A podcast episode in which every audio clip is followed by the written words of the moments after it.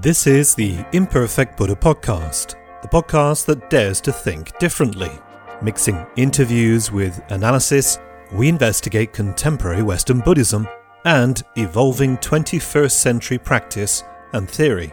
The podcast is sponsored by O'Connell Coaching. Yes, that's me, a non guru, down to earth approach to engaging practice, change work, and growth particularly suited to those who've become disenchanted with Buddhism, spirituality, and the various promises of self help, personal development, and the happiness trap of mindfulness. Check out imperfectbuddha.com for more information on the podcast, the coaching, as well as a blog on post traditional and non Buddhist approaches to Buddhism and more.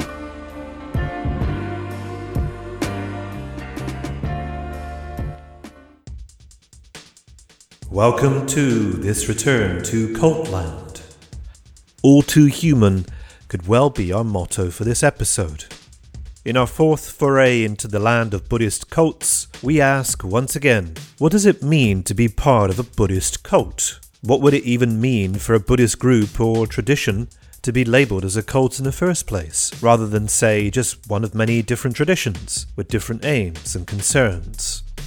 This is a rather complex issue, as we shall see, and this extended introduction is designed to help the less informed orientate themselves to the discussion that follows and provide a few critical tools for further thought and reflection. One of the downsides of complexity is that folks often ignore the telltale signs of cultish behavior. Cults are, after all, enduring features of the religious life. They are fascinating, curious things, as the wonderful Wild Wild Country series on Netflix recently reminded us. Their complexity should be taken as an invitation to go down the rabbit hole and take a deeper look at human need and human folly, and the willingness of those to exploit both in the name of their religious obsessions and human weaknesses. In fact, all of this becomes far more interesting and begins to make far more sense when you suspend the ridiculous beliefs of cults and just start to see everything they do as thoroughly human. But what about this term cult? I mean, to call a group a cult may be considered wholly negative, or, ooh, judgmental, or arrogant, or plain ignorant. You don't understand our practices and beliefs, followers might say. And of course, that may be true, but it also may be true that those beliefs are identical to other cults and thus worthy of criticism. Fair enough, you may say, but to shun a group as cultish or cult like may actually be a political move designed to promote one vision of Buddhism over another. I mean, the history of Buddhism is full of one upmanship after all, and the Tibetans are no stranger to this, with their notions of Hinayana and Mahayana, which is to say, inferior and superior vehicles. But again, you say the label cult may just be a form of suppression. To label that other group as a cult means to really say we don't approve of it and it could therefore become a tool of hegemony by a dominant group to simply suppress or control another. Again, Tibetan Buddhism has a history of this kind of thing, and today's group of interest has certainly made that claim, although in this case, there's not much evidence to support them. Religious or spiritual groups are not hermetically sealed spaces that exist apart from the world, even when they would very much like to be. Yes, that's one of those consistent themes across cults exclusivity, specialness, and superiority. But, sorry to tell these folks, much of the wonderful individual and societal dysfunction we find in wider society obviously plays out inside those spaces too, but is often taking on different forms that may be harder to spot or maybe translated into interesting stories which deny reality and assign a special status to this or that. In fact, cults are really required to elaborate stories to hide their dysfunctions or explain them away or to recast them One of the most common techniques in Buddhism and dysfunctional Buddhist groups is to define dysfunction as mere karma or somehow a reflection of your untrained mind. At their worst, they will use religious or spiritual beliefs to justify illegal and or destructive practices psychologically, spiritually, sexually, physically, most often carried out by the guru but not always. In its common usage, which is to say the way most folks use the term, cult does imply something sinister, nefarious, manipulative, and controlling. And we are surely all familiar with religious groups in Christianity, in Islam, in Hinduism, and even Judaism that exhibit such behavior, so why not in Buddhism? I mean, Buddhism is a religion after all, right? And very much the product of imperfect humans. Unless you believe, that it's the hagiographic stories in which perfect divine beings transmitted timeless wisdom down to your teacher and that you only need to follow faithfully. Or was that blindly? Hmm. Our tradition of interest today is always banging on about faith and using that as a stick to hit people with when they fail to blindly fall in line. You just need more faith, mate. I wonder how many of the truly faithful in that tradition have ever given any real thought to what a responsible, mature, adult form of faith might look like. I certainly don't believe it's blind. Now, it is true that religious studies academics prefer the term New Religious Movement or NRM to cult, and this is partly as an attempt to get away from the negative connotations associated with the term cult, which is perfectly understandable. The history of religion is a history of persecution, but sometimes that persecution may have made sense, especially with some of the dodgy groups we've seen emerge over the last century or so, especially in the States and especially in the world of, well, fundamentalist Christianity. But it's not just there, is it? And that's why, in a sense, we are again returning to this topic. Human behaviour is human behaviour after all. If we're going to be generous and considerate, it is a useful category differentiation to make. Most of the Buddhist groups that exist in the West today are, well, technically speaking, new religious movements. But in popular usage, the word cult does have the power to reveal that something is distinctly amiss in specific groups, and that those groups are not just innocuous alternative takes on a mainstream religion or another new kid on the block. Think Scientology, if you've seen any of the documentaries about that very dodgy group. Some of these groups cause real world harm, and so consistently so as to be rightly defined as cultish. Such groups, if we were to be thoroughly honest, ought to come with a warning sign, so at least people can be informed. I'm actually of the idea that if you want to join a cult, go for it, but you kind of should know what you're getting into. Our group today would ideally carry a whole set of warnings, partly because it's so sneaky in how it hides its cultish tendencies, and because it keeps trying to expand, grow, and infiltrate more areas of secular life where it really shouldn't have a place at all.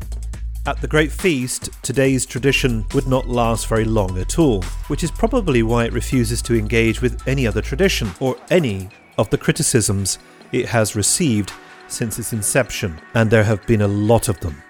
But let's talk about religion just for a moment. Let's be honest. In the West, we have a very contentious relationship with it. Whether it's the secular religious divide, which has been shown to be not only overly simplistic, but a sort of ideological straitjacket limiting our ability to understand religiousness more broadly. And there's a powerful impulse that can be found alive in secular spheres too. From politics to dietary fads, from conspiracy theories and anti vaxxers to new exercise routines, from sports themselves to self help movements. Fanaticism, blind belief, and the spreading of untested gospels is rife across collective human behavior. And because of this, it should be fascinating to, well, to you. Does this mean then that everything is religious? Well, not exactly. That would be yet another lazy way of approaching the world, but it does remind us that religiosity, as a characteristic of human social behavior, is ubiquitous and requires greater examination, understanding, and, uh, dare I say, compassion. Yet there are also valid reasons for being harsh in our judgments of religions and cults. Consider the protected nature of religions.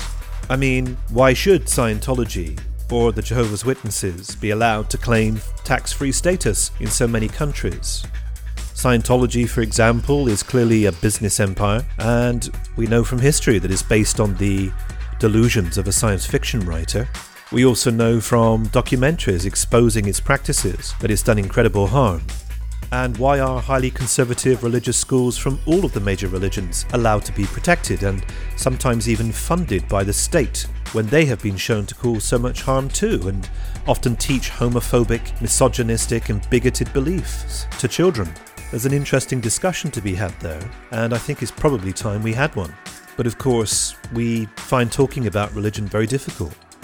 At one extreme of a negative analysis of religion, we find a variety of beliefs, practices, and identities which have the characteristics of mental disorder. Now, this was the common way for Western academics and Christians to judge so called primitive beliefs and practices, and was rightly later shunned as a tool of colonialism. But recently, the idea is being entertained again by psychologists, and often this time to talk about mainstream religious practice and belief. So there's an interesting turn of events. Of course, religions are powerful, extremely wealthy organizations which have their own best interests at heart and are always fighting tooth and nail for more power, more money, and more say in society. Just think about the reassertion of blasphemy laws across the world now, at the same time, some social studies seem to show that religious beliefs and belonging may be psychologically beneficial, even improve health and well being. There are obviously positives and negatives at play, and because of the nature of religion, they can be very extreme indeed. For some of you, this is obvious, but for many, this is kind of like new and news. So, with religion being so varied and complex, it seems pretty easy to suggest that all of the extremes, beauty, and ugliness of human nature can be found across the spectrum of religious and spiritual practices and groups. As always, it's never one thing, and we should forever be suspicious of entertaining the deluded idea that we could finally say, oh, religion is that. Well, I guess that's done and dusted. Well, good luck with that. Religion, like history, is nowhere near ever becoming done and dusted. We also continue to display an incredible inability, whether broadly speaking as liberals or conservatives, to judge all religions on equal terms. Firstly, religious studies has evolved to talk about Christianities and Buddhisms, and to make distinctions between offshoots, traditions, so as to account for the great variety that we can find within all uh, umbrella terms for different religions. But this already seems too much for most public discourse. And for most of us, we kind of have this knee jerk, instinctive habit of just saying, oh, Buddhism. We can't help it. Most public conversations about religion are also highly political and ideologically motivated, and they rarely move beyond the dead ends which have, well, really prevented us from developing a more nuanced and evolved appreciation of the complexities and challenges of religion which captures what for many uh, ends up being the most important, most essential, and most powerful aspect of their lives. We know this, right? For some, religion is something to die for, to kill others for, to save others' lives for, or to give up everything for. It is incredibly powerful and continues to be so. And we know that the four horsemen of the apocalypse, whether it's Richard Dawkins or Daniel Dennett or whoever, have failed to persuade most folks to give it up entirely. Which is not to say, though, that their influence has not been important. We can say, though, as those folks rightly identified, that Islam continues to be a spanner in the ideological works of most on the left and the West, who have a sort of collective pathology in which they seem to obsessively need to see it all as fundamentally benign to confirm their ideological commitments. Hold your horses if you're starting to panic already. What about the role of fundamentalist Christianity in conservative American politics, which is as toxic as can be? Most of its adherents there are very happy to see the secular religious divide be thoroughly muddied by their religion. Anyone with a bit of patience and a couple of brain cells working effectively can soon see that those two religions, the most dominant on this planet, serve to bring real meaning and benefit to millions whilst also providing fodder for extremism, hatred, bigotry, misogyny, homophobia, racism, and violence. But hey, what about Buddhism, you might ask? Isn't this a Buddhist themed podcast? Yeah, yeah, we're getting there. The ubiquity of religious practice, the need for meaning, for social practices that bind and give sense to life, the desire for an authority that can guide us and not just control us, a community to which we can meaningfully belong and not just be assimilated by, the need for an identity that resonates and doesn't just weigh heavy on our shoulders, a practice that gives us material for facing an immense and uncertain world are all facets that must be acknowledged in both an overt critique of religion and a more mature beginning step in attempting to understand it more fully and its continued and necessary role in highly developed cultures and countries. Surely I and most of you listening to this are testament to the fact that we need something beyond scientific materialism and even humanism. Many of us begrudgingly accept the term spiritual as an alternative to religion, but I would guess that most of you are not particularly happy with that term either. And this is no small issue. In fact, many of us are either directly or indirectly attempting to establish a new vision of religiosity or secular meaning making. This pursuit may actually be a decisive factor in how our species evolves socially, politically, and even economically throughout the rest of this century. We may even go as far as to say it could be a vital factor in the survival of our species. It may be that the impulse of history and mainstream religions mean that such a pursuit will forever remain insignificant if not for a tiny privileged minority. Who knows? But these are big issues, and they deserve our thought. Religious studies itself is certainly ideologically informed, like all of the humanities, really, right? And its often benevolent view of religion may mean it fails to critique adequately when critique is clearly needed. When complexity is so great, interpretation and selection become ever more paramount in how narratives evolve and it is not always in the public's best interest for a given group to be read neutrally when abuse, harm, and deception are so rife. Religious studies scholars may not always be the best source for an evaluation of a group or tradition. Testimonies from those who have come out the other side after years spent in a tradition can be a very, very useful counterbalance in this regard. The tradition that we'll be talking about in the conversation today has several Facebook pages put together by ex members critiquing it, along with a website set up by survivors of that tradition. Yes, they've called themselves that. That is the weight of the experience they've had. The erasure of distinction between religious groups that promote religious practices more or less in harmony with mainstream secular culture and those that seek to separate themselves from that same culture is problematic if we consider religious groups to have an ethical duty to wider society. Groups that attempt to exist outside of such norms can obviously be exciting places to inhabit, but they can also be dangerous, destructive, and genuinely harmful.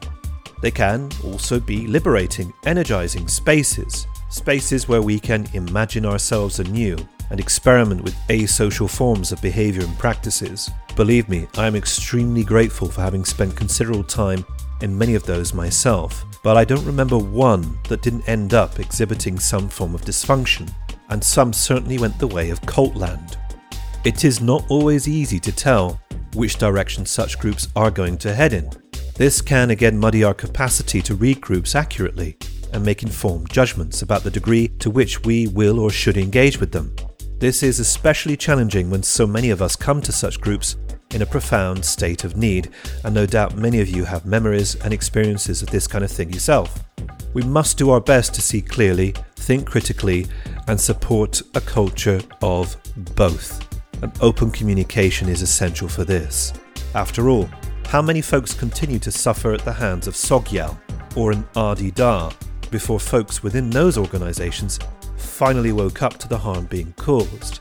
and in most cases, they required a very, very heavy push from outside and from ex members.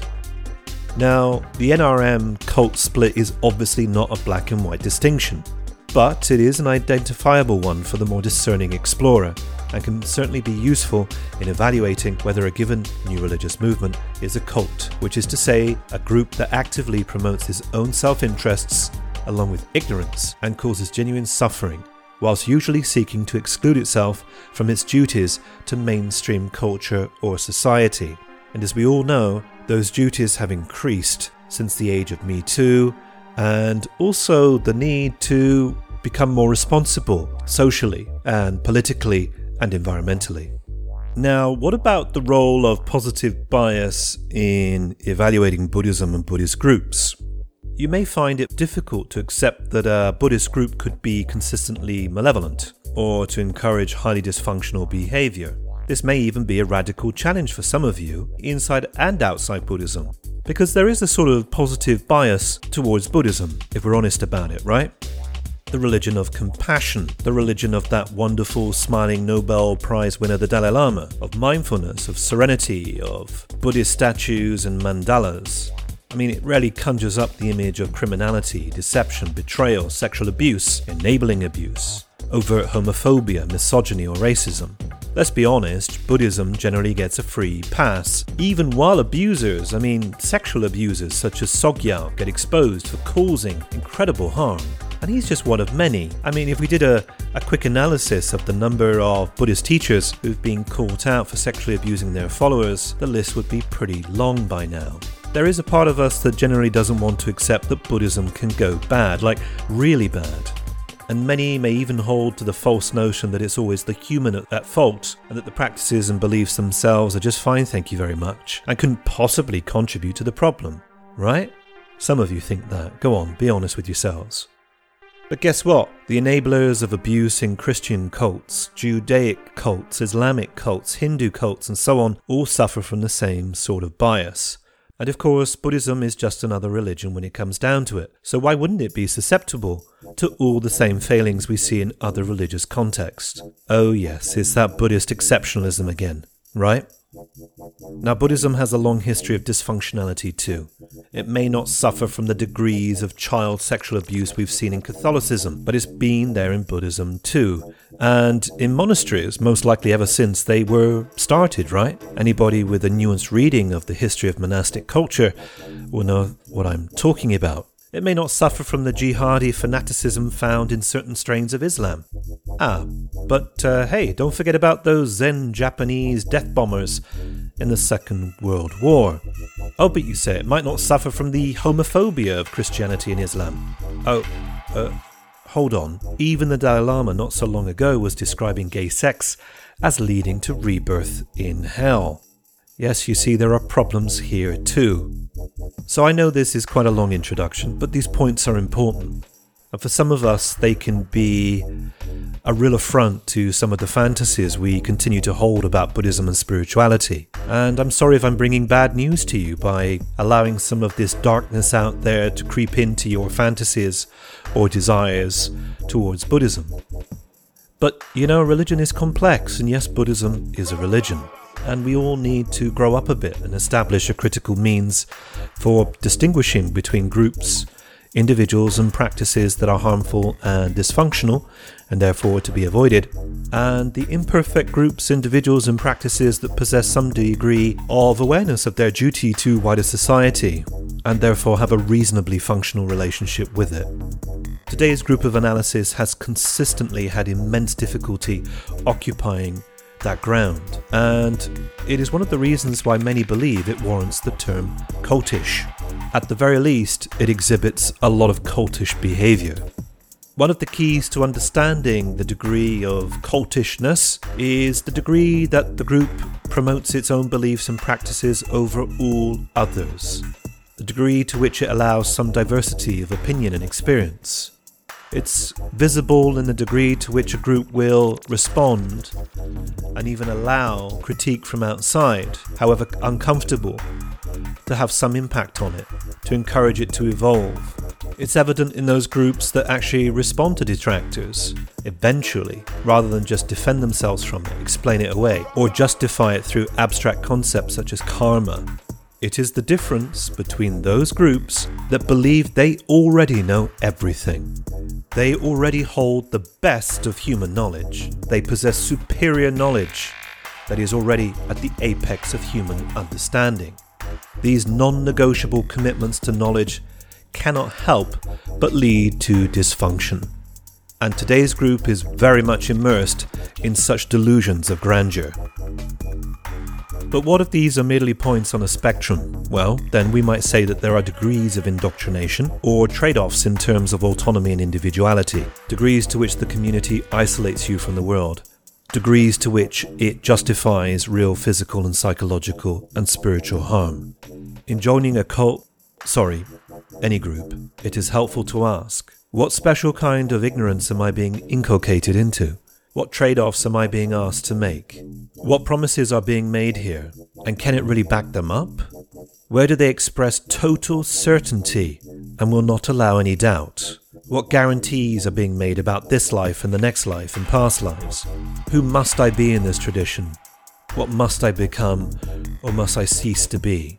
Where does authority lie and what happens if I challenge it? In fact, what happens if I question any of this? We always give away something when we gain something new. And an underlying concern for all of us should be to what degree are we willing to take responsibility for our actions and the trade offs we make? What are we willing to sacrifice? To study dysfunctional religious groups, like today's example, is to study the fragile nature of human psychology and of human need. It's to study the desire to belong and to have a meaningful existence. In our often rational conception of Buddhism, we can easily ignore how irrational our own drives are for practicing and for committing to a Buddhist identity and tradition. But what about all of those of you that hover at the edges, that refuse to make an explicit social commitment to Buddhism? I'm spiritual, not religious, some of you say. I practice meditation. I don't mind the Four Noble Truths, but I'm not really a Buddhist, no. I'm not into that belief stuff, I just want to practice and wake up. Yeah, right. I'm going to suggest that there is no total escape from any of this. Remember that cults can act as a reservoir of meaning and connection in a cold world. They remind us of just how unfulfilling and meaningless mainstream society can be. They highlight how inhuman modern social relations can be too, and how empty a life dedicated to material and monetary pursuits ultimately is. Or to consider our current moment, how superficial the digital world can be, and how isolating technology. Whether we dip our toe in the waters of practice and feel just a mild sympathy towards Buddhism, we are still engaging in religion, and religion is still engaging with us. Alright, now, you've been great in listening, and hopefully you realize why some of these points are important.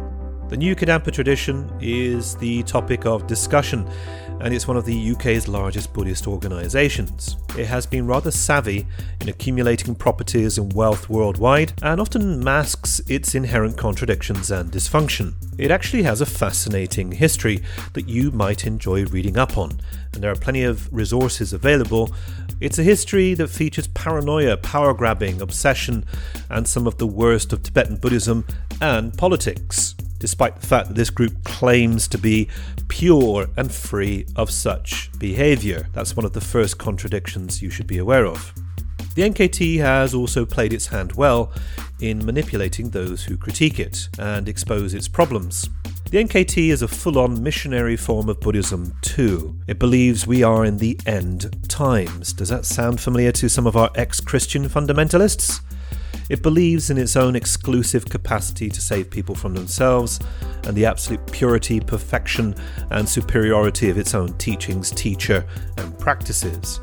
That, by the way, should be a warning sign always. It therefore suffers from the sort of delusion and arrogance that defines all highly sectarian and exclusivist traditions, and is very good at explaining away this fact. It falls for the age old failing of believing itself beyond the norms of wider society. Well, of course it does. It knows everything already. It indoctrinates newcomers slowly and hides some of its oddest beliefs and most pressing demands, kind of like Scientology. It provides a fast track to the role of teacher too and the monastic life. In fact, I've been told that you can be a fully qualified certified Kadampa Buddhist teacher in just six months, folks. Poor students. It claims to be ancient and have a pure lineage going all the way back to Buddha Shakyamuni, don't they all? Whilst at the same time being thoroughly modern. It claims not to be Tibetan, in fact, to be separate from the turgid, corrupt politics that defines Tibetan Buddhism and that evil doer, the Dalai Lama, whilst playing a highly sectarian game, dressing its monastics in Gelug garb and talking of Gompas and everything else Tibetan. In fact, Ben Joffe, a past guest of ours, wrote a great article on the NKT and its own role in white supremacist behaviour. According to Robert Thurman, it is the driving force behind the Shugden Society, which ran a very long hate campaign against the Dalai Lama. According to Reuters, that campaign was funded by the Chinese government to disseminate discord in the Tibetan community in exile. Now, I'm not saying these things, they are. Go and do some investigating if you like. It's all very interesting, and in fact, a documentary could probably be made about this too. Now, one thing is for sure either way the image of middle class white Britons and Americans dressed up in Tibetan religious robes, shouting odious slogans and waving images of the Dalai Lama as a pig at Tibetan refugees was quite the shocking image indeed, and you can see more of those if you want to go and search online. Now, the New Kadampa tradition is an odd organisation, rooted in the insecurities and paranoia of its guru, according to our guest today, Kelsang Gyatso, hailed as the third Buddha by his followers, most of whom have never met him, and many of whom have never even seen him since his disappearance a few years back. The group has been investigated numerous times and is consistently one of the most inquired after Buddhist groups and organizations committed to informing the general public and exposing cult groups. The Cult Information Center had already reported back in 1999 Inform, a UK based charity set up to um, educate the general public, advise government bodies and journalists, has consistently received reports from ex followers highlighting manipulation, abuse, and vindictive attacks after leaving. And it's been the most inquired after group for many, many years. And of course, the NKT denies any of this and will defend itself tooth and nail. But there are so many testimonies from ex followers by now, highlighting very similar experiences, that it is hard to take the NKT seriously. But why does all this matter, you may ask? You're not in the NKT, so why should you care? Well, because the NKT is a missionary organization. It wants to keep spreading its delusion, confusion, and ignorance. Because remember, it alone has the true Dharma, the purest Dharma, the third Buddha, the pure lineage. It's not just a small group of adepts hanging out in a center somewhere. is consistently trying to expand, grow, accumulate more properties, open more centers, send out more inadequately trained teachers, spread its sectarian practices, and it has somehow managed to get into the NHS in England and even schools where it should not be. Today's guest is Michelle Haslam, PhD clinical psychologist who works in the field of safeguarding. In speaking with her, I was saddened to discover that not much has changed since the days I was involved with them myself, which was well over 20 years ago at this point. She wrote a 59 page report my opinion on the new Kadampa tradition, in which she discussed the potential harm to mental and physical health based on her experience, observations, other survivor testimonies, and psychological theory. For this, she was harassed and attacked. Her workplace was contacted soon after publishing her report. With what appears to be attempts to get her fired, but she'll say more about that later.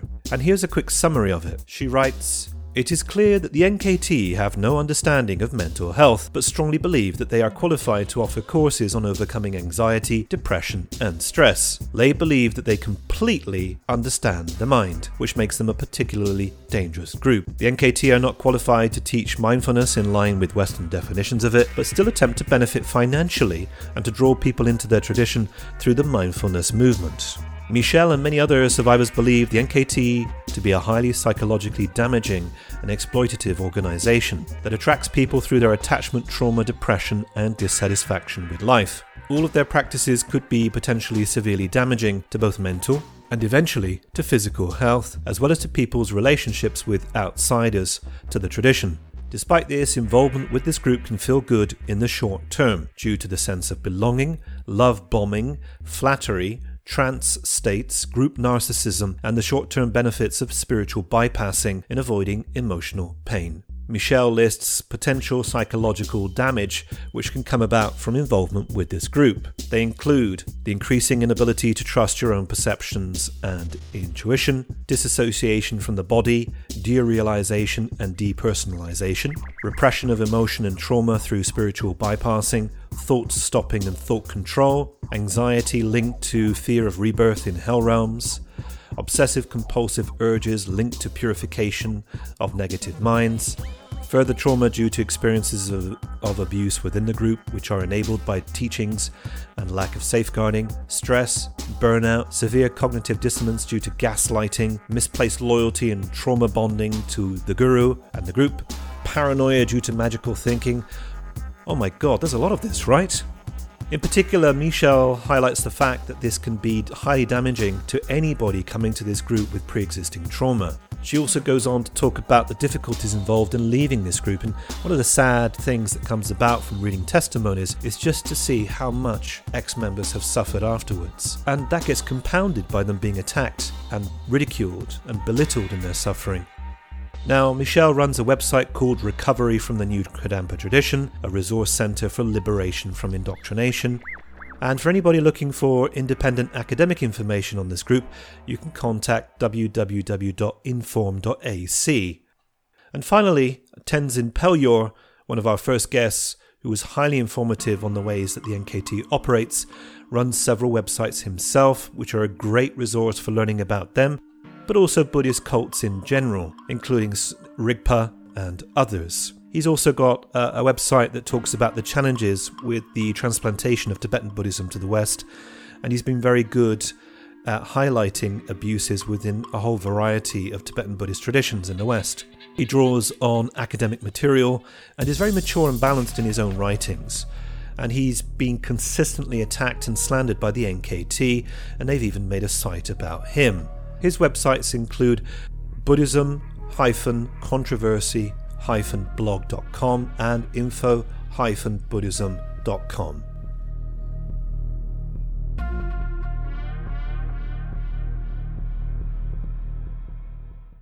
Hello and welcome back to the Imperfect Buddha podcast. It's been a little while since we talked about cults and new religious movements. Many of our regular listeners will be familiar with the two episodes I did with Stuart before he abandoned the whole project. Stuart, where did you go, mate? And our, eh, well, one of our first ever interviews with the wonderful Tenzin Peljor, who actually has a connection to our guest today and knows a thing or two about the organization we're going to spend some time discussing with today's guest, who is Michelle. Uh, how do I pronounce your surname? Is it Haslam? Yeah, that's right, Matthew. Great. So, Michelle, um, many of our listeners will not be familiar with your work. You've been quite busy of late and not necessarily yeah. for good reasons, right? So, perhaps we could just start off with a quick introduction. What's your your background and why might it be relevant to the conversation we're going to have today? I suppose I've got used to introducing myself recently as a clinical psychologist. That title comes with costs and benefits, really. Mm. And I was previously involved with the New Kadampa tradition and also Tree Triratna, actually, that used to be the FWBO. Right. In my search for uh, meditation classes and developing my understanding of Buddhism. So I'm now an ex member. So I started speaking up about my experiences uh, back in March or April, I think now. Yeah, and you put together what you defined, if I'm not mistaken, as a psychological report on the New Kadampa tradition, right?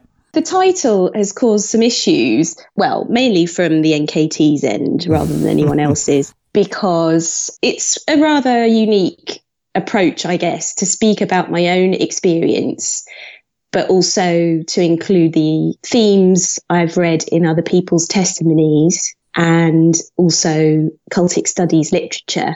Mm-hmm. Um, so it's a bit of a mix, and what you actually call it is up to the reader, I think. Okay, but it was quite a unique take, right? I mean, this is not something that most people put together on a weekend or necessarily have the professional training or background to construct in a, well, I guess in an analytical and functional way to try and make some of these uh, experiences that you had and many other people have better known in the general public, right? Amongst those, especially who are yeah. dabbling in these kinds of groups, which can end up being something that they don't present themselves as. Yeah, sure. So through my own sort of understanding and healing, I'd been reading all of this stuff anyway, and it just seemed like something that was worth sharing. So um, I started to to write about it, and then I I started doing YouTube videos, brief ones, as you know, people don't have uh, amazing concentration spans always these days. then I started to get feedback on the videos through YouTube of people agreeing with my perception and sharing their view, which allowed me to feel more confident in my assumptions and my approach. And so that gave me uh, more to put in my report. But what also started happening was I also started to receive trolling which also I could put in my report um, to back up the the things that I was saying. So it became um, a bit of a, a ginormous project, really, in the end, which I then felt, unfortunately, quite rushed to complete because they were aware that I was a critic and that I was writing it. And I didn't like being in that state of anticipation of an attack for too long. Mm. Um, so it all got a little bit out of hand, I'll be honest, Matthew. yeah. Yeah, and it's probably worth just adding a couple of the points here that a lot of people listening might not be able to believe, really. And I think that the one of the big issues with the New Kadampa tradition is that they they operate in a very similar manner to Scientology, and one of their primary concerns is controlling the public image, right? So they're trying to control mm. the narrative about themselves and the way they are presented in the public view. And as you rightly just hinted at, and we'll, we'll get onto this uh, no doubt, they have a tendency to attack their critics and especially their ex followers in ways that I think a lot of people would find quite disturbing. And absolutely, yeah, yeah. And I think I think one of the things that happens within these kinds of dynamics is that people can end up sort of playing the game the NKT is trying to play. Uh, instead of just stopping and just recognizing that, hold on, we've got a Buddhist group well, at least it claims to be Buddhist. I think that's actually quite debatable from certain mm. perspectives. And what they're actively doing is attacking people, attacking vulnerable people. And they have a number of dysfunctional behaviors which they either deny or they excuse away. And the actual, yeah. just, just the sort of starting conversation about some of these topics often gets sort of left behind by the need to kind of deal with this, this, this game of controlling the public image and discourse to a lot of folks who may not be familiar with the NKT, they're kind of everywhere, right? They're you'll find them in all the yeah. big towns and cities, even small ones. They've been uh, silently creeping into the NHS in the UK and mm. schools. One thing I'm sure you'll want to talk about is the fact that they even come out with this wonderful fantasy that they're teaching mindfulness. I think in one of oh, your yeah. more interesting articles on the website, which we'll talk about next, uh, it's hard to argue that they are teaching anything that most folks would recognize as meditation. They're certainly not teaching mindfulness, that's for sure. It's questionable whether they're teaching meditation um, in any way that would be defined um, by someone else's meditation. But they are so convincing at telling you that it's meditation. And if you don't really know any different and you haven't been to another type of class and you are perhaps vulnerable, then you wouldn't know let's talk a little bit more about how you got involved, and perhaps we can use that mm. to bridge to how some of the behavior going on in, in NKT groups and some of the, let's say, the thinking behind the kind of practices and what should I call it? I'm trying to avoid saying certain uh, heavy words, but let's say the indoctrination that they tend to kind of push, how it may actually be affecting a lot of people who are unwittingly getting involved in, well, what I can't help but think of as highly dysfunctional spiritual practice. But before we go that way. Let's talk a little bit about you. How, did, how is it that you came to get involved with the NKT? You spoke about Triratna as well. Was that before the NKT or after? And why was it, you know, you, you started and you decided, well, this, this could be something for me. I'm going to give this a go? There's quite a few different factors there that would have made me sort of vulnerable to recruitment, if you want to use that word, mm. which I can't sort of talk in detail about because we'd be here all day. Sure. Um, But I'd say that yeah, I had an interest in Buddhism and meditation, uh, which partly came through the mindfulness movement. Um, and also, there's a lot of positive prejudice against, yeah, for, in favor of Buddhism. So um, your guard is kind of down. And I didn't have much understanding of cultic groups or cultic environments or dynamics. So I wasn't really looking out for those warning signs. And I'd just come back from living abroad and I'd come back to the UK and I went to a festival called Buddhafield um, in Devon. And it, that was run by Triratna actually.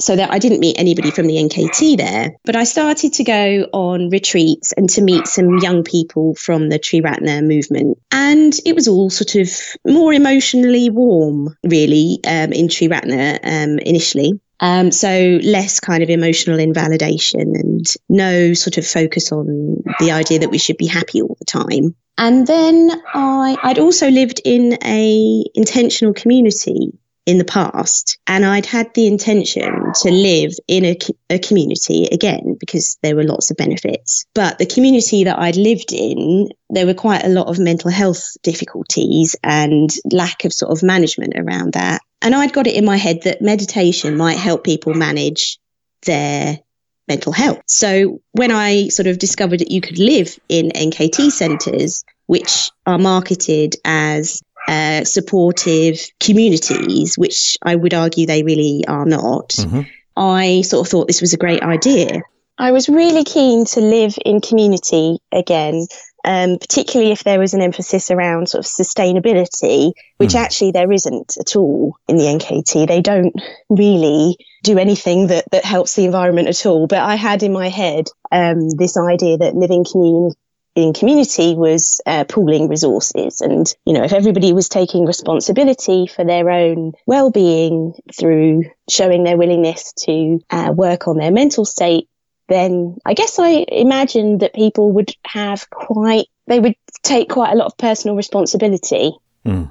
I also thought that it would be like a community because there was a cafe and shared meals and the building that I first moved into was uh, kind of quaint and cute and and there were people milling around and and the adverts state that it's a supportive spiritual community that will basically help you in your development mm. and that you'll have work life balance. Um, and all of these claims are completely contradictory to what people write in their testimonies about the NKT. Uh, but unfortunately, I hadn't read those.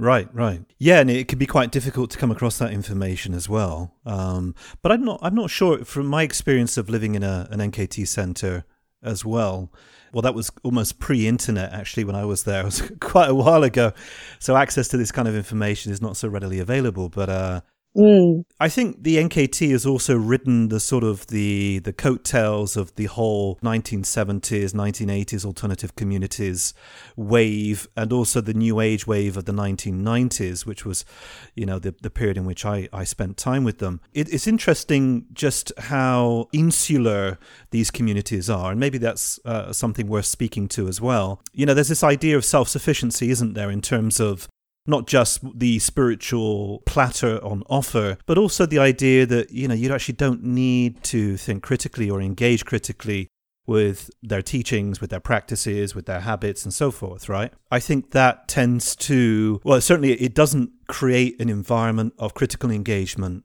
and of inquiry that goes beyond well I, I, would I would suggest almost the sort of normalization of becoming an NKT acolyte and follower. So I mean did you find yourself becoming one of those at some point too or were you always sitting a bit uncomfortably at the edge but you just kind of went along with it? Yeah, I'd say I was definitely in the uncomfortable on the edge um, category partly because you know I worked full time outside of the community, whereas most people were, you know, they were really engulfed. And I worked as a clinical psychologist, so you know I was reading about the neuroscience behind trauma and reading a wide range of books, and uh, I'd also been thinking about, you know, exploring how NKT Dharma might not be uh, you know, the route I would go down because I'd been to other groups so I was quite sort of, I was a bit more impartial, but I don't think you don't realize how susceptible you are. You might think, well, I'm an, an intelligent person, or, you know, I've got a qualification in uh, this or that, and, you know, I'm sure I can protect myself. But if you're living in a building where the messages are written on the walls, yeah, literally, and you walk past them, them, you know, many times a day, and you're surrounded by people who think that they hold the ultimate truth and they speak very confidently, then you're far more vulnerable than you realize. Um, and I didn't know that you lived in a centre actually. Yes, yeah, yeah, yeah I did. So it's a particularly, you know, intense experience, obviously, uh, compared yeah, to yeah, just popping in once a week to a class. Yeah. And yeah, even though I remained, you know, I still had some some doubts and concerns. Mm. I still became more indoctrinated than I had ever intended. And and when I left, and you know, now I look back, I think, you know, I can't believe how much that affected my thinking and my behavior. Uh, so yeah, it's uh, you're not protected just through being someone who likes to read other books or has understood psychology. You know, perhaps if I'd studied more social psychology, I might have understood a little bit more about what was happening. Mm. But um, yeah. yeah.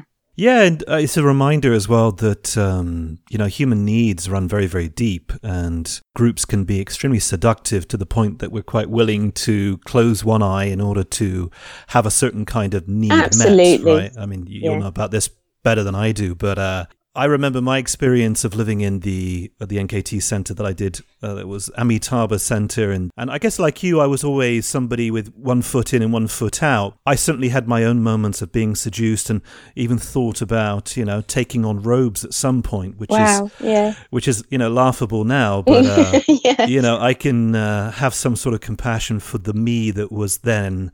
I think one of the things that makes me angry when I get angry about whether it's the NKT or it's Scientology or it's certain expressions of the Catholic Church over here in Italy. It's the profound dishonesty that goes on within these groups and the fact that some of the long term members are certainly all too aware of the games they're playing and I think they are quite nefarious, and maybe that's something we're, we're, going to move towards in a moment, because I think that's something that needs to be expressed. I think a lot of people are still naive about these groups. They still kind of think, well, they're harmless, and yeah, some people get seduced into it, but it's not that bad, really. And and if it's Buddhist, it really can't be surely, that bad, yeah. Right? Because surely it's just yeah. the Dharma, right? And then we see, you know, people's lives ruined and people burnt very badly, and and people giving up the entire dreams that they, they brought in the first place. It's kind of torn to shreds by the, the callousness and the, the manipulativeness of these these organizations. And I just want to mention one point, which we'll mention again at the end, is that you've put together this great website which features your report and, and various stories from what have become known as NKT survivors, which is quite dramatic, but uh,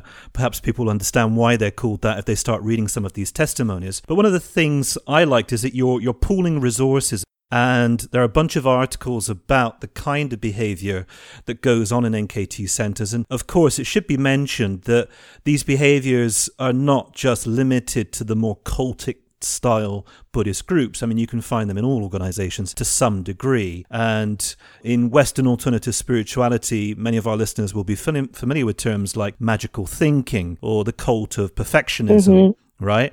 Meditation as hypnosis, the role of codependency, and so forth. So Let's do this. Let's talk a little bit about what it is that finally got you out of the NKT Center, and then let's move on and start talking about some of these themes that general listeners might find uh, useful to, yeah, to hear okay. a bit more about. Yeah, well, what was the trigger then that finally got you out of that NKT Center? Well, um, unfortunately, I ended up dating a NKT teacher. Um, oh no! Who, yes. Well, he wasn't a te- teacher when I met him, but he became one very mm. quickly, which is very easy to do because they are very desperate for teachers. And you don't have to have had much experience. You could have just been there a couple of months, you know? um, right, yeah. Yeah. And unfortunately, I didn't realize at the time that I was actually dating a hero narcissist within the hero narcissistic system. So I was being gaslighted by him, but also by the teachings. Even though I was going to work, talking to my clients about you know, what is abuse and what is narcissism and all those things, I hadn't really understood that I was actually being spiritually abused because it's so insidious and slow and, and gradual and long term. But I knew that I felt awful. I knew mm. that much that I was feeling more confused and anxious and unhappy the longer I lived there. And, and those that, that knew me knew that too. I guess the sort of catalyst was so what what can happen um, is that people who have narcissistic traits they are enabled within the NKT because the NKT will always support the abuser and not the abused. They will always say that abuse is just all in your mind.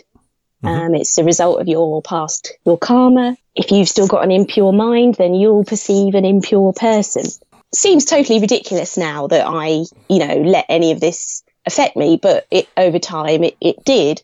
But what made me realize it was abuse was when I received some of this in an email and I saw it in black and white. right. And when I actually saw it written down as a very clear attempt to manipulate me mm. into accepting unacceptable behavior, I, I couldn't deny it anymore. And I, and I sent that email to family and friends outside of the group and they said, Michelle, this isn't Buddhism, this is abuse. Yeah. And I made a plan to, to make a swift exit because there was nobody in the group at the centre who was going to support me with that. They were only going to gaslight me further. I was actually getting into a crisis point. Mm-hmm. So, yeah. And so I left and um, it was a huge relief. And when I left, I found members of the general public to be so much more kind and warm and mm. generous and all the things that that Buddhist practitioners, you know, aim to be mm-hmm. than I than I had in, in the centre. And, and that's when it really hit me and I, I realised that I'd actually just been living with people with sadistic and masochistic tendencies. yeah. Yeah, there's quite a lot there. yeah, yeah. So yeah. it was kind of extreme, I guess, but I, I needed something to and most people report that they needed something to really hit them in the face to sort of wake mm, them up. Mm, yeah. Um, and waking up is kind of a strange term to use for realizing that you're in a Buddhist cult because it really does feel like an enlightenment when you realize, hang on a minute, this isn't Buddhism. Yeah you know, and of course, not everyone in the group is a narcissist, but there are lots of people who get away with abuse um, because of the lack of safeguarding, as you know, and they're never challenged. And so over time, I believe that the group, without any checks and balances in place, it just becomes more sociopathic, really. Um, you pointed out a couple of things that were true when I was a member of the group, which is that um, they're desperate to um, recruit followers. Uh, they tend to push um, newbies to become monastic as well as soon as they show any interest or inclination. Mm. And as you you pointed out, and I think this is really important, they have a habit of um, pushing people to become teachers. And I think we should be suspicious in calling their teachers teachers because that's not really what they're doing. Mm. I don't think they have the, the, the faintest idea what they're doing or what they are talking about. No. I think there's an extremely high degree of incompetence. Yeah. You know, because as you said, there are not there's not there's, okay there are not safeguards. There's not a hierarchy of competence in which you know you have people with uh, years of experience that know how to manage complex communities but also a complex organization like the NKT i think there is a kind of a lot of muddling their way through. Absolutely. And this is what throws people, it's quite clear that, that most of the time they're not deliberately trying to cause harm. They're just kind of lost in their own delusion one thing, which is the point I raised briefly before, is that I think some of the people at the top of the, the pyramid, so to speak, are aware of what they're doing, though. Mm. And I think they do mm. hold responsibility for these different layers of individual and group dysfunction that continue to play out and continue to cause problems for, for people like yourself. Lots of people who move into these centres, they're really vulnerable and they've perhaps been love bombed and sort of flattery and guilt is used to suggest that they could teach. And there's no checks on their background and nobody looks out for warning signs in the, in their mental health either. But if you don't have much going on in your life and um, your self esteem isn't that great, and someone says, you know, you can sit on the throne and channel Geshe, you know, that could feel like, oh, okay. Wow. Something, wow. I'm worth something, you know, and I'm doing something special and it's all pure and special and yeah. beautiful and wonderful and let's rejoice and, you know, and so people sit on the throne when they, they actually really don't know uh, what they're doing at all and don't know that they're teaching a highly sectarian form of the Dharma. Um, and they haven't, they don't have any supervision. They really should not be allowed to mess with people's minds. Mm-hmm. You know, when you actually think about how vulnerable people are when they're in a trance state or they're in a state of relaxation and you are planting suggestions basically into their minds Mm-hmm. Um, that is just ridiculous when you, when you think about it. And I agree with you that those people are um, they're being exploited, but a lot of them are well in, intentioned. You know, they believe yeah, that the yeah. Dharma is pure and that they have a chance to share it, and and that's special you know, I got on the throne for them once or twice, just covering like, uh, you know, a Friday night meditation myself. So I can't really judge. But I agree with you that the people, the teachers who've been around a long time and, you know, who are in, in the inner circle very much know what is going on and are heavily involved in policing and non-disclosure agreements and ferrying people away when they abuse uh, rather than enforcing any consequences. And they're the ones who attack critics. Not all teachers, obviously, but the most senior ones, their handwriting style and the way that they speak, you know, matches some of the attacks on survivors. Mm-mm. So maybe we can talk a little bit about that before we move on to some of the themes I wanted to discuss. You've um, suffered attacks uh, since leaving and publishing your report, as have many ex NKT followers. And I just want to remind listeners about that because, again, people find this very difficult to believe. The NKT as an organization appears to be deliberately targeting ex followers, right? And engaging in some kind of vindictive attack. Yes. And that's something you've experienced, right? Yeah. I mean, it's guaranteed that if you speak up in public and they have a way to to threaten you that they will it might not happen if you just quietly disappear um, it's it's only if you if you know things and you say that you're about to share those things then the attacks are almost immediate it's almost as if the narcissistic rage that one or two of the the senior members they can't control it um, it usually comes within 24 hours um, it's very predictable. So it was only, I think, 18 hours or so after my analysis or report, whatever you want to call it, went viral that they emailed my workplace. And I was warned by Inform and, um, you know, everyone else, you know, this is going to come immediately. Are you ready? And I thought I was, but it turns out I wasn't really. Mm. Um, yeah, I wasn't as prepared because although I knew that they do this and I'd seen some of the evidence, you don't know how it feels until it happens to you. So yeah, it's, uh, re- I think it's really hard for people to believe because you just, you know, I've tried to explain it to, to some of my friends who have been involved in the past or still pop in for a tea and cake. The cognitive dissonance that it triggers is extremely painful because, you know, wishful thinking, wanting to see the best in people, wanting to believe, it just blows your mind when you see the extent and the insidious nature of some of the attacks. It's so pathological that if you have to then accept that the nature of this group, that this is the leadership's way of dealing with criticism, of course, then you've got to start thinking about the whole system. Mm. Um, you can't just say, you know, this is a lone wolf somebody who's just really struggling with you know, mentally. And, you know, this is very clearly coming from the leadership. And, and when you really accept that, it's painful. Yeah, and shocking. Uh, it's shocking that a, a, group that's supposedly married to the ideals of Buddhism, the reduction of suffering and ignorance, should actually be instigating suffering and promoting ignorance. And that's the bit that still continues to anger me personally. I mean, I find it uh, both disgusting and outrageous that they would be involved in these two practices. And I think that more people should, as you were saying, eh, you know, recognize that and accept the fact that that may destabilize and even dismantle certain ideals or positive beliefs we'd like to hold on to about Buddhism more generally, but also in this case, a specific Buddhist group? Everything really is topsy turvy. If you become attached to spending time in a group, in a certain building, then you are not practicing non attachment or letting go or reducing your attachment to your reputation or any of those things. You are getting more and more entrenched in a cult.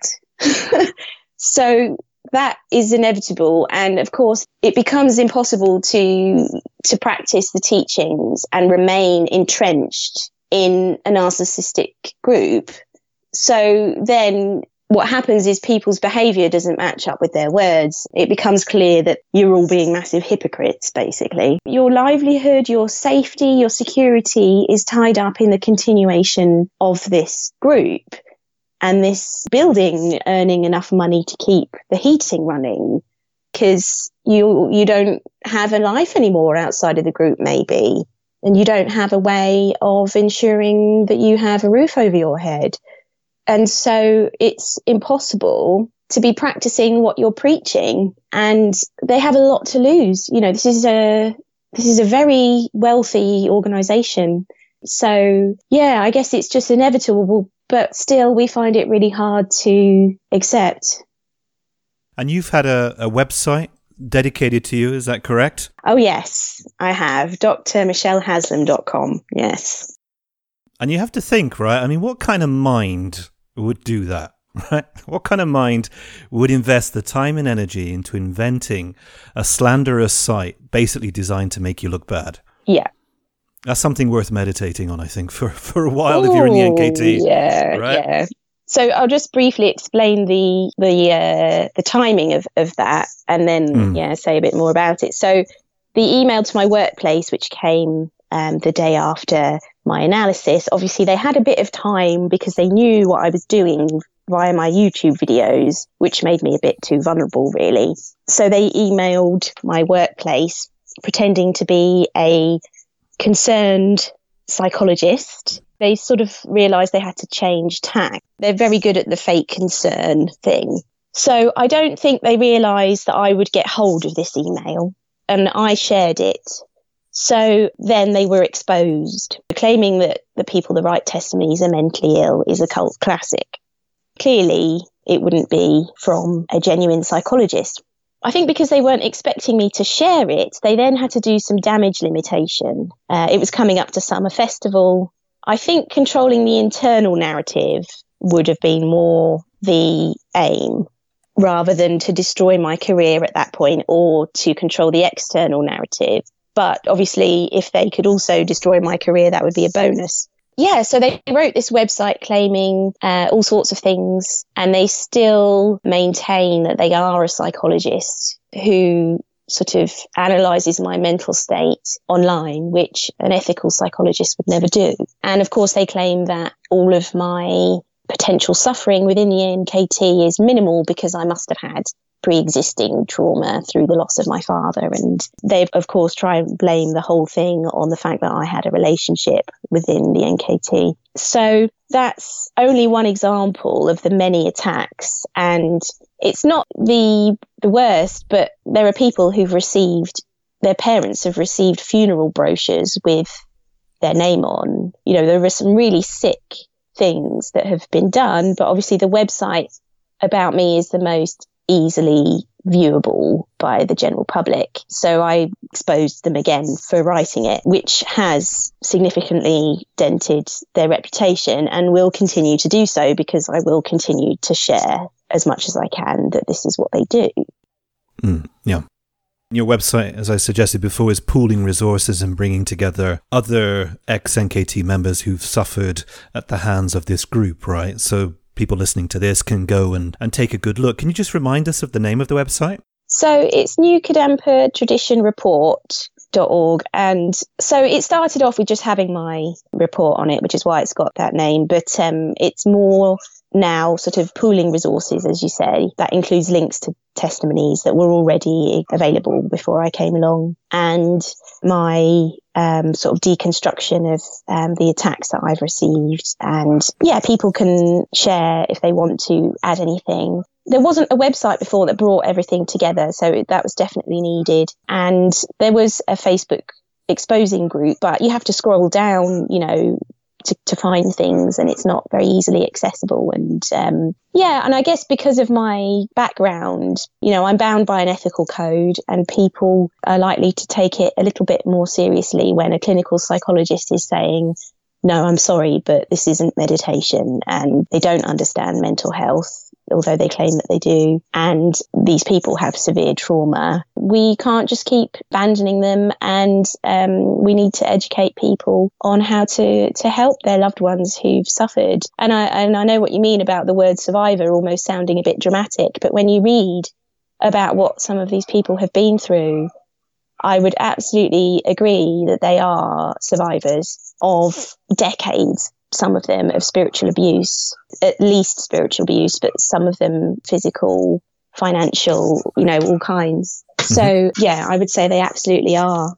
Again, just trying to gain perspective on all this. I mean, just the mere fact that there are at least two Facebook pages dedicated to exposing the dysfunction that is at the heart of the NKT should tell you something, first of all. Exactly. Um, yeah. Right. Whatever view you might eventually take, the mere fact that it exists means something is amiss. Let's talk a little bit about some of the, the articles that are on that website because I think they're interesting and they connect nicely to some of the themes that we spoke about, Stuart and I, when talking about different Buddhist groups and their dysfunctions. And, you know, that included, of course, the NKT, but we also talked about the, the SKG and Triratna and Sogyal Rinpoche, who's obviously come out this year as being a sexual abuser. Mm. We keep seeing, unfortunately, more and more guru figures being exposed for getting up to no good. But I think one of the differences between many of these dysfunctional Buddhist groups in the West and the NKT is that these groups are often very much guru led and it's the guru who's up to no good. In the NKT, of course, the guru has disappeared. We've no idea what happened to him. Doesn't really matter that much necessarily, but it seems to be that the dysfunction is um, across the group as a whole and that some of the cultic behavior that we see in like Christian cults are, are really, really evident in the NKT. And anybody, I think, going in with a critical view would start to notice them quite quickly. And mm we might start with is magical thinking. Could you speak to magical thinking and how it takes place within the NKT? You mentioned a couple of buzzwords already, like perfection and pure teaching and transmitting or channeling the guru. If you were to tie that into the theme of magical thinking, what, what would you say? There's lots of magical thinking in the NKT. I mean, when you first go along, if you just go along to a general program class, they kind of keep that out of it. I think they know it would freak newcomers out. So they just start with the sort of you need to sort of work on being happier through your own mind approach, which does fit in, although it's an extreme view, with a lot of Western psychology and self help materials and spiritual teachings from other groups. So that may not um, sort of set off alarm bells for you. It's only really if you get further involved in the group or you attend a foundation program class or beyond that the magical thinking becomes more obvious. Or perhaps if you attend a festival or an empowerment, that's when the, the magical thinking would become clearer. But they think that obviously that Geshe-la is an enlightened being and that he's omniscient. But they also, yeah, believe that he sort of functions a bit like a god as well as a grandfather figure who can sort of intervene in your life. So an example would be I went to a festival and I thought I'd benefited at the time. I was told, oh, Geshe-la always arranges things for when we need them. and now this festival is on the same weekend every year. It's organised through thousands of people. It wasn't arranged for me because I was having a bit of a tough time. But um, this is the kind of thing that people will say. So I'd say that the magical thinking mainly is around Geshe-la. There's a lot of emotional contagion and a lot of infatuation with Geshe. And when we're under the influence of fervor, which I've recently had explained to me by an expert, Dr. Yuval Laor, when we're under the influence of this fervor, this state of infatuation, we have massive blind spots. So even though there might be huge contradictions in what we're being told, we're more blind to that when we're in this state of infatuation or feeling awe towards um, the teachings or the, or the group or the, the guru. I never did feel comfortable with any of that, but I just sort of thought, well, that's just got out of hand for some people. You know, I don't have to believe that. I can follow a more secular Buddhist approach and still kind of be somehow involved in this group. But that isn't how it works in the NKT. You must be in love with Geshe-la, basically, because they don't teach anything other than his Dharma. And obviously, there's a lot of focus on how fortunate you are and how generous Geshe-la is, and how we wouldn't have all these buildings, we wouldn't have these beautiful temples if it wasn't for his kindness. So you're basically a child of Geshe. Yeah, and that leads nicely on to codependency and the way it's promoted within the group. You used a couple of terms there, you know, grandfather figure, father figure, all knowing, wise, omniscient guru who's constantly watching you. As you rightly said, I mean, that's, that's, that's a god, isn't it, basically? But it's also something akin to uh, a dysfunctional god in the form perhaps of a dictator, right? This is an absolute authority which knows everything within your mind. And I think there's something to be said there as well about this obsession with the mind and personal responsibility, which you touched on earlier in our conversation. Could you say something about that as well? The, the, this kind of um, this idea that suffering it's all on you it's just your mind. You are the the magic somehow the magic creator of your uh, entire landscape of you know emotional difficulty and mental difficulty. Um, what do you think about that? I mean because that in itself is almost a form of magical thinking too right? Because it seems to posit on the other hand that you could somehow if you were just in control enough if you were just sharp enough with your mind then you could suddenly radically uh, re- remove all suffering from your existence and eventually, just like this miraculous being Geshe-la, do the same for other people too. Yeah. I mean, it's all highly contradictory, actually. And that's one of the characteristics of cultic groups is that the ideology is highly confusing um, and you're given information overload.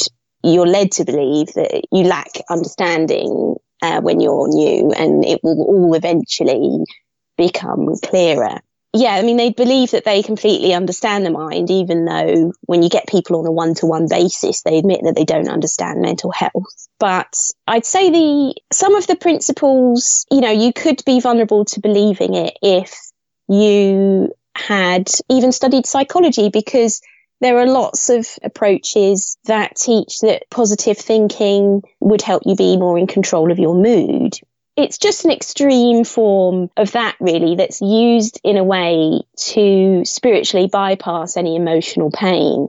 But that can feel quite good in the beginning and it may be that in the beginning you actually are in less pain than before especially if you believe that you're going to get even better at this and you're part of a group that's all collectively getting better at this I was reading an, an, article earlier by Be Scofield, who hunts down gurus about the law of attraction teachings. And, you know, there's a lot of teachings out there, it, you know, books that have sold millions of copies where it's all just about how you create your own reality through your own mind. I am yet to hear anyone who isn't white and at least middle class say these things, to be honest. um, you know, if you um, are in a war zone or uh, you know you're being mm-hmm. abused, mm-hmm. you're not supposed to be happy, and you haven't got control over how you feel. Your nervous system has control over how you feel mm. in a lot of situations. And so, unfortunately, what happens is you're totally all up in your head with these very cognitive, confusing techniques for overcoming perfectly healthy human feelings that keep you safe and keep you from repeating the same mistakes and um, getting into the same dodgy situations over and over again. Yeah. And I started to override some of these healthy feelings when I was living in an NKT center to the point where by the end I was an absolute wreck hmm. because you, you start to doubt your own intuition because obviously your body and your emotions are the source of your intuition. Hmm. And so if you meddle with them and you try and override them with some teaching on how your abuser is actually a perfect expression of Buddha nature, when actually what you need to do is you're already a codependent who puts up with too much abuse and you're just reinforcing it and they are getting worse in their behavior and you're enabling it. And what you actually need to do is be practicing assertiveness and, and understanding your boundaries and, and what mm-hmm. abuse is. So unfortunately, I think these teachings are used a lot in, in spiritual groups um, to give us this idea that we are in control. But actually, the group is indoctrinating us to, in the end, have less control and less autonomy and less independence hmm. and less critical thinking yeah. skills. Yeah, and there's something to be said for the role of, you know, the whole neoliberal ideology in, in all of this, right? In which the, the individual ends up becoming the, the locus of, of meaning and responsibility for everything. We say economically, of course, right? In which, you know, we are all responsible now for our own economic condition, mm. right? Instead of the systems I think it's a wonderful promise. I mean, it's a wonderful fantasy and it's a wonderful dream to believe that somehow I could be, you know, in some form of total control of my existence. But as you, as is obvious, I think when anybody starts to think about this for a moment, it's absolute madness and can only lead to psychological dysfunction to take on such a ridiculous idea. Yeah, and there's even arguments now that mindfulness, if it is actually mindfulness as it's as it's saying it is, unlike in the NKT, that that can be used as a panacea, you know, in the workplace or in certain environments. It can be used to suggest that, well, if you're not happy, it's because you just can't focus enough on the present. Yeah, right. Yeah, of course nothing to do with the working conditions or no. the hours or you know of course this is a cynic i'm a little bit cynical these days but you know a person could practice mindfulness in their own free time in their own environment and they may get some benefits but the mindfulness movement went crazy out of control a lot of people report that they actually feel worse because on top of the difficulties they already had, they now feel like they're supposed to be this meditation mindfulness wi- wizard. Yeah, yeah. On top when they perhaps can't concentrate because they've got complex trauma and the meditation on prescription has made them have adverse effects or, or made them feel quite inadequate more so than they already mm-hmm felt when, you know, as someone with complex trauma, often you do get stigmatized or, you know, people don't understand what's happening for you. Mm-hmm. So it's quite a sad state of affairs, really. Yeah, it is. Um, again, it's a rich topic. We could probably talk about it for an hour or two. But yeah, one thing I, I will mention, just in case folks missed it, uh, Ron Purser came on a while back, and we talked about m- mindfulness and the mm. role of um, ideology in in promoting these kind of delusional ideas about what mindfulness is, what it should be, and uh, you know, just really challenging this this myth that we should all be doing it, and that it's some kind of wonderful magical cure for all of society's ills. And as you've just confirmed, that's just simply not the case. But I'm looking at your website now, and it is uh. Going to suggest we talk about meditation a little bit more within the NKT, but I just want to mention some of the, mm. the headings because I think they will whet the appetites of some of our listeners and send them there immediately to read up on things. Here's a couple. So we've got misleading and unethical advertising, uh, psychological neglect, and the tendency to encourage psychological disturbance, a religious fervor in the New Kadampa tradition. And again, reading that, folks will probably see how that emerges in other groups too, including political groups, of mm. course. Um, yeah. And then lack of mindfulness practice in this case, but in terms of disassociation and hallucination. And mm-hmm. I like this one emptiness, nihilism, and derealization. And I'm going to use mm. that as a launch point into giving a bit of time over to thinking about, or talking about, I should say, the kind of meditation practice they get up to in the NKT. And you've asked a question here, which is is it actually a form of hypnosis? And I think mm. when you couple that, right, this idea of emptiness as nihilism and the denial of reality, and then you sort of plug into that space these ideas which are taken on uncritically, the kind of hypnosis that I think I might have seen when I was at the NKT starts to become more evident. Um, I'll just say one more thing. The thing that actually prompted my leaving the NKT, and I wrote an article about it as well, was actually nothing that we've spoken about um, of yet It was what I ended up calling uh, Buddha speak or NKT speak, or the parroting of certain sort of tropes. Mm. And I think if there's anything that's an indicator that people really have lost their capacity to think independently and are perhaps entering into a cult like space, is when they all start repeating the same language, the same yes. phrases, and they all do so with very visible uh, facial expressions, and I think you probably know what I'm talking about, right? Mm-hmm, these kind of I vacuous do. smiles, these vague, sort of wise-looking expressions. Um, I remember seeing that and saying, "Hold on, something's not quite right here." And yeah. I started in questioning people about the language they were using and meditation. And what I found was not a lot of awareness, really, or understanding. Let's talk about meditation then, hypnosis, and the role of spiritual tropes. Can you say something about your understanding of that within the NKT?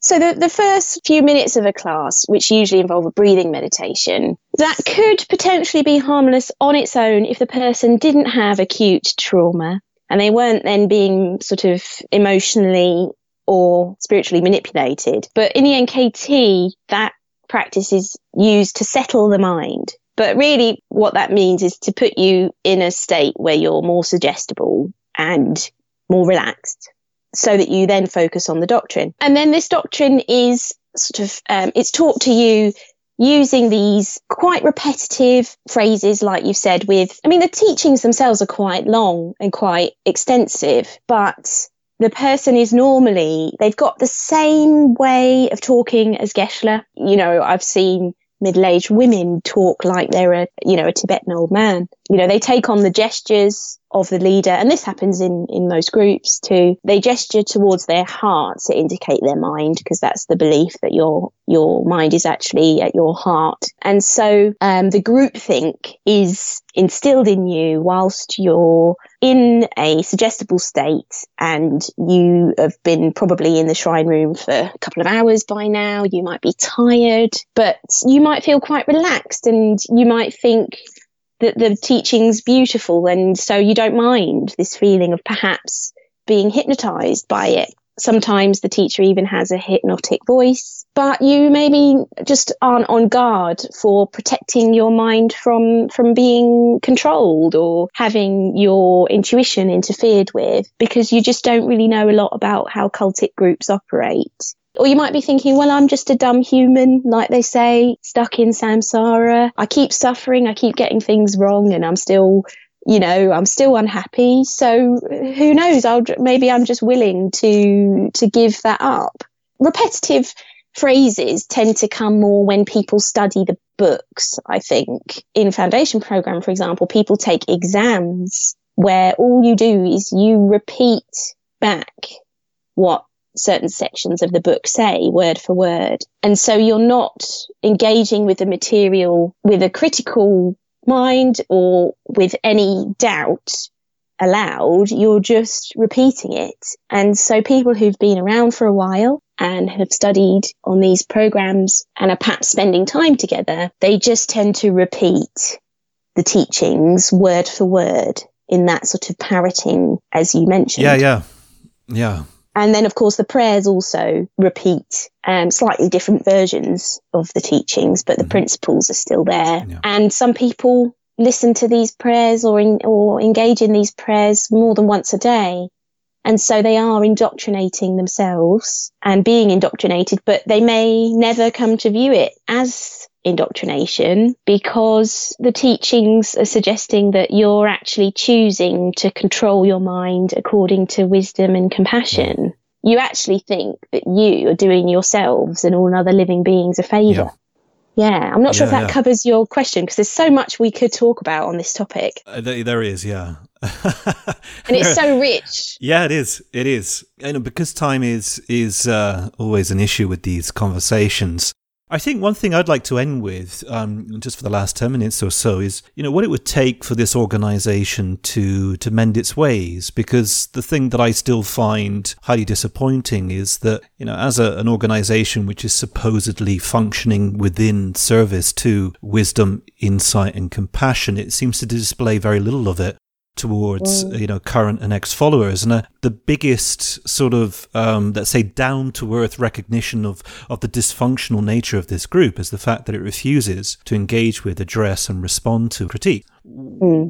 what would it take do you think for this group to kind of wake up to its own contradictions and start to become a group that's that's far more aware of its own failings and dysfunction and therefore become less of a source of suffering in this world I used to, and this is very common, hope for change within the NKT.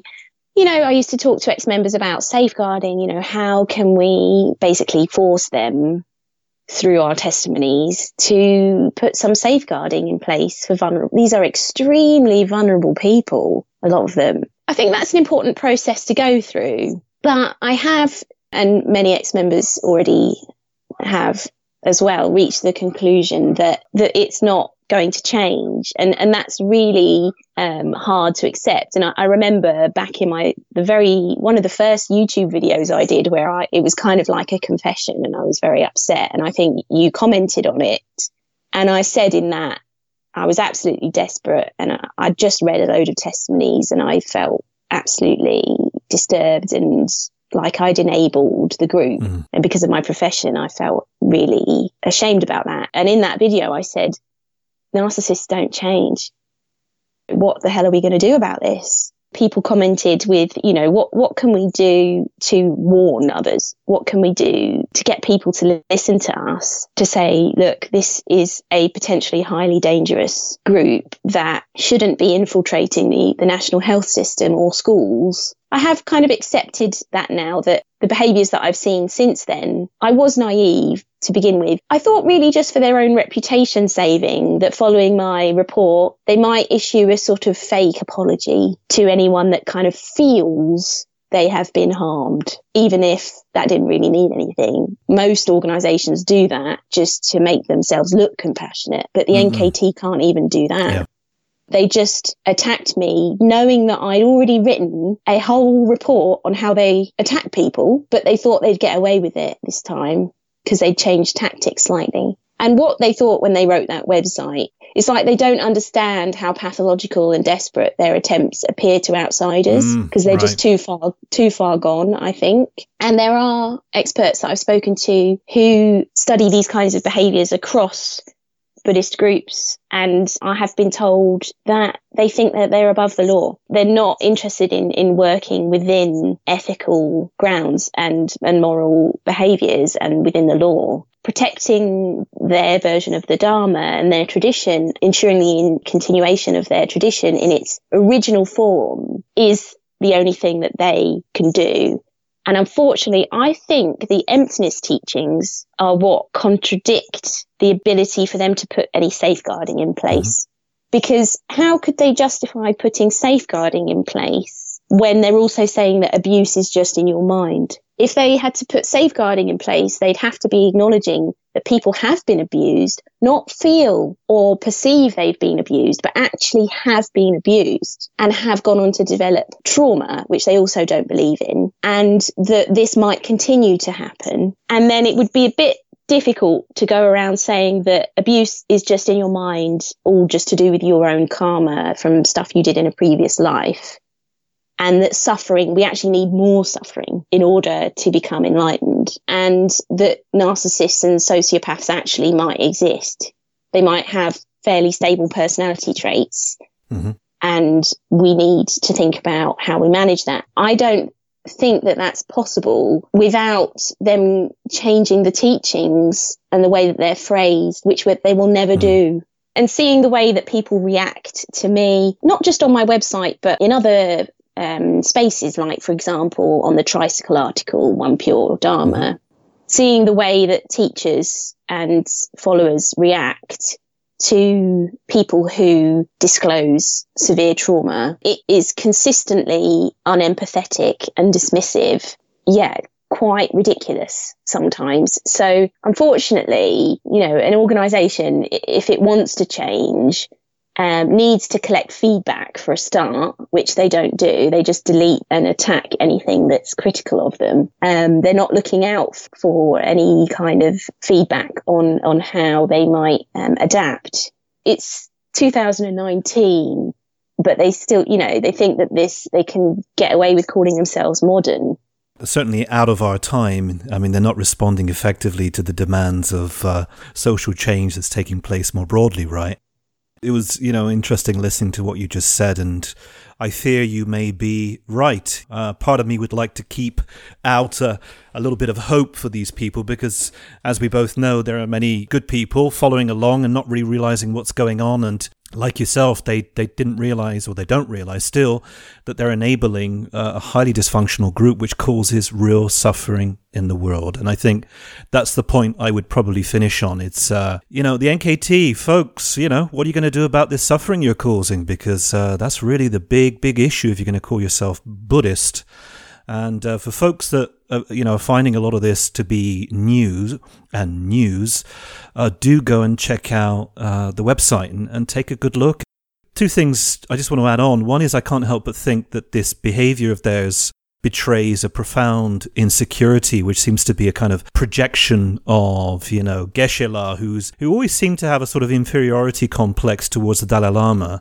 Uh, he never quite managed to accept the fact that he was inferior to him, both professionally and in terms of his realization. But I mean, if, this is his legacy, an organization which wants money followers, you know, ignores real world suffering and excuses it away through the bullshit of karma and pure teaching and wisdom and so forth, I would say his legacy is is god awful. It's um, it's shameful that there are people, Westerners, who are defending this group and attacking people like yourself, and uh, they need to be called out on it. A lot of it's the religious persecution complex. Yeah. Oh, so. Right, yeah.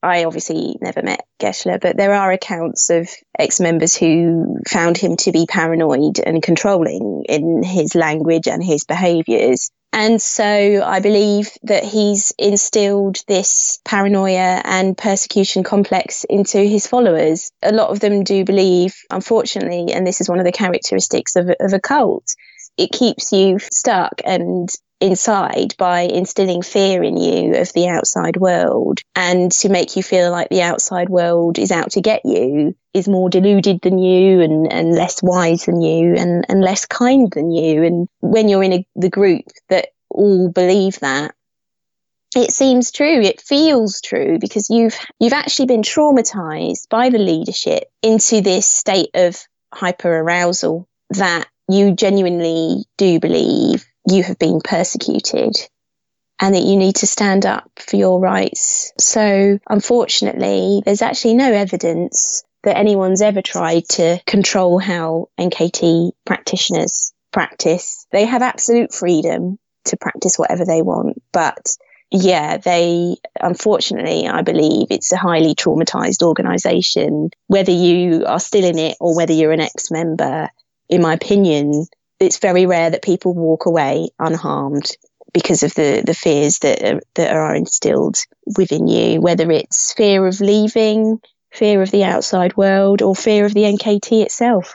You're using the word trauma. Um, I think I would tend towards using the word delusion. I think they do indoctrinate mm. people into very specific forms of uh, ignorance. But Michelle, this uh, this is all great, and we could continue going, but time we has run out, I'm afraid. So Thanks for coming on and uh, sharing some of your story and touching on some of these rich topics, which I'm sure we'll come back to. I'm just going to say it one more time. I know I've said it twice, but I'm going to say it three times. Do go and check out the website, NKT Reports, and have a look and uh, feast your eyes on how dysfunctional Buddhist groups can become dear listeners, and be thankful that you're not part of one. At least I hope you're not. And if you are, well, maybe you'll start to realize that by reading some of these articles and these stories from ex followers of the NKT. And if any of those crazy leadership members of the NKT are listening to this, think about compassion, folks, outside of your tradition. Why are you enabling this suffering? What are you going to do about it? Please do something. Michelle, take care. All the best. Thank you. It was a pleasure, Matthew.